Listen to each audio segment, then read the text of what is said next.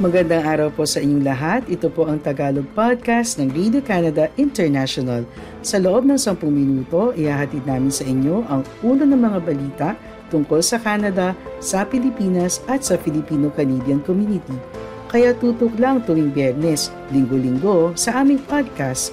Ako po si Catherine Dona, ang inyong tagapagbalita sa Toronto. Ang ulo ng mga balita ngayong unang linggo ng Mayo. Canada, nagdagdag ng 41,000 na trabaho noong Abril. Anong dapat abangan sa koronasyon ni na King Charles at Queen Camilla? Pilipino na migrant worker, nais ng mas maayos na healthcare access at language support.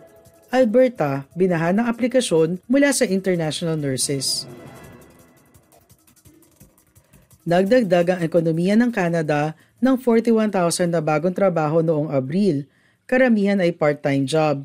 Iniulat ng Statistics Canada ngayong Biyernes na ang jobless rate ay nanatiling steady sa buwan ng Abril sa 5%. Ang Ontario ay nagdagdag ng 33,000 na bagong trabaho, habang ang Prince Edward Island ay nagdagdag ng 2,200. Nawalan naman ang Manitoba ng 4,000 na trabaho at sa ibang lugar, hindi halos nagbago ang job market.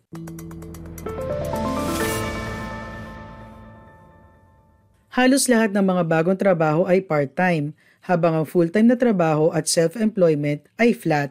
Sa mga nagtrabaho lamang ng part-time noong Abril, halos 1 sa 6 ang nagsabi na masuso nila na magkaroon ng full-time na trabaho ngunit hindi makahanap nito. Para sa iba pang balita, bisitahin ang aming website ici.radio-canada.ca. Ang puso ng koronasyon na magaganap sa Sabado ay ang service na isasagawa ng Church of England na makikita sina King Charles at Queen Camilla na kokoronahan sa Westminster Abbey sa London sa isang seremonya na may 1,000 taon na kasaysayan. Habang karamihan sa mga tradisyon ay naipreserba, ang ilang pagbabago ay ginawa upang paikliin ang seremonya. Inaasahan na ito ay magaganap sa loob ng 2 oras mula sa 3 noong huling naganap ito para kay Queen Elizabeth noong 1953.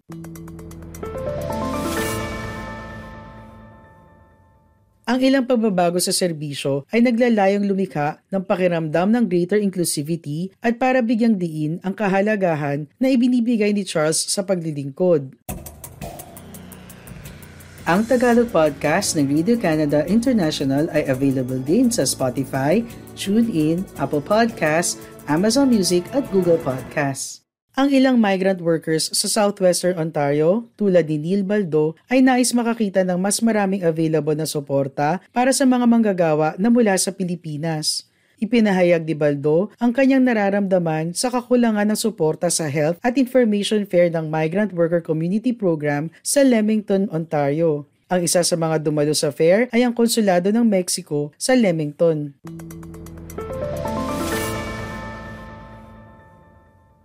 Sinabi ni Baldo na dahil sa malaking komunidad ng mga Latino, wala masyadong serbisyo ang nakalaan para sa mga Pilipinong manggagawa. Sinabi naman ni Lucy Flores, ang General Manager ng Migrant Worker Community Program, na mayroon silang staff members na dedicated sa pagbibigay ng tulong para sa mga Pilipinong manggagawa. Dagdag pa niya, ang kanyang organisasyon ay nakipagpartner sa isang grupo na nagbibigay ng language support para sa mga manggagawa na nagsasalita ng ibang wika maliban sa Ingles, Espanyol o Tagalog.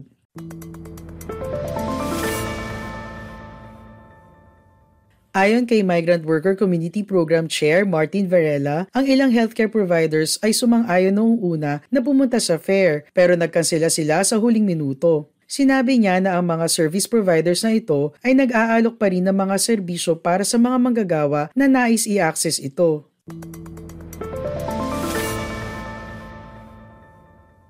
Para sa mga serbisyo na hindi inalok sa fair tulad ng Ayad Dental Care, ang migrant workers ay hinihikayat na kontakin ang Migrant Worker Community Program. Pinahihintulutan din ng fair ang migrant workers na makakuha ng libreng access sa mga serbisyong pangkalusugan tulad ng blood pressure test, pagbabakuna upang protektahan ang kanilang sarili laban sa COVID-19 at mental health support. Sundan niyo rin kami sa Facebook at Radio Canada International Tagalog. Ang matagal na paghihintay ng international nurses para sa mga gustong magtrabaho sa probinsya ng Alberta ay naging norm. Ang proseso ay aabutin na maraming taon at magkakahalaga ng hanggang $4,000. Ngunit noong Abril, binago ng College of Registered Nurses of Alberta ang kanilang application process sa pagsisikap na gawing mas mabilis at mas madali para sa internationally educated nurses na makakuha ng clearance upang makapagtrabaho sa probinsya. Mula noon, dinumog na ito ng mga nurse na gustong mag-apply. Ayon kay Andrew Douglas, isang executive director sa college, ang kanilang call center ay nakakuha ng mahigit 7,000 inquiries at halos 1,200 katao ang sinimula ng proseso ng aplikasyon mula nang ipatupad ang mga pagbabago noong April 4. At nag-issue ang college ng 672 permits mula nang ilunsad ang mga pagbabago. Kung ikukumpara, ang regulator ay nakatanggap ng 582 na aplikasyon para sa buong 4 na taon na period sa pagitan ng 2018 at 2022. Binigyang diin ni Douglas na karamihan ng mga tao na inilipat ang kanilang mga permit sa nakalipas na 5 taon ay mula sa Pilipinas at India.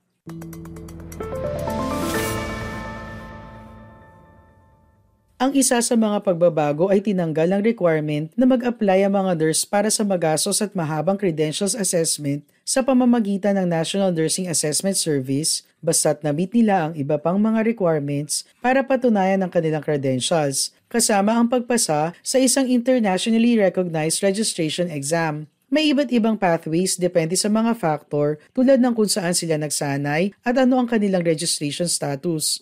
Ang bagong sistema ay tatanggalin ang pangangailangan para sa ilang nurses na kumuha ng dagdag na coursework.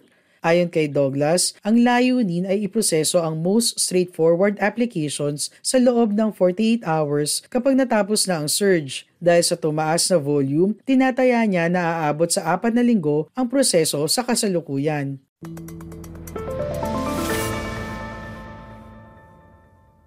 Ang cellphone ni Lucy Reyes ay hindi na tumigil sa mga tawag at text mula nang i-anunsyo ang bagong sistema. Siya ang founder at presidente ng Philippine Canadian Nurses Association. Ang pagpapadali ng daan para sa internationally educated nurses na makapag-practice sa Alberta ang isa sa kanyang mga layunin. Bukod sa maiibsan ang kakulangan sa staff, naniniwala si Reyes na ang bagong grupo ng mga nurse ay makakatulong na mabawasan ang stress at burnout na nag-e-exist sa staff na nagtatrabaho ng mahabang oras sa loob ng mahigit 3 taon ng pandemya. Nagbabala si Reyes na ang ongoing evaluation ng bagong proseso ay kinakailangan at nais niyang makita ang probinsyal na gobyerno na magbigay ng pondo sa college upang mag-hire ng dagdag na staff para tugunan ng surge. Sa kasalukuyan, ang college ay nagpadala ng staff para makasabay sa surge.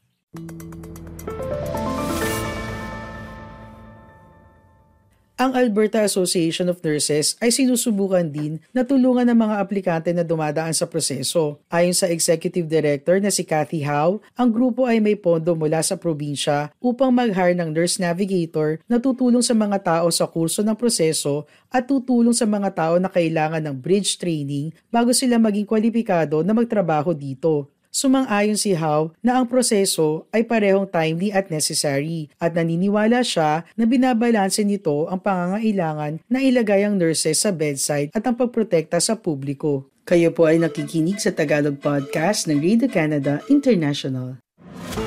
Maraming salamat po sa iyong pakikinig sa Tagalog Podcast ng Radio Canada International. Lagi po kayong makinig tuwing Biyernes para makabalita tungkol sa ating mga kababayan dito sa Canada. Hanggang sa susunod na linggo, ako po si Catherine Dona ng Radio Canada International.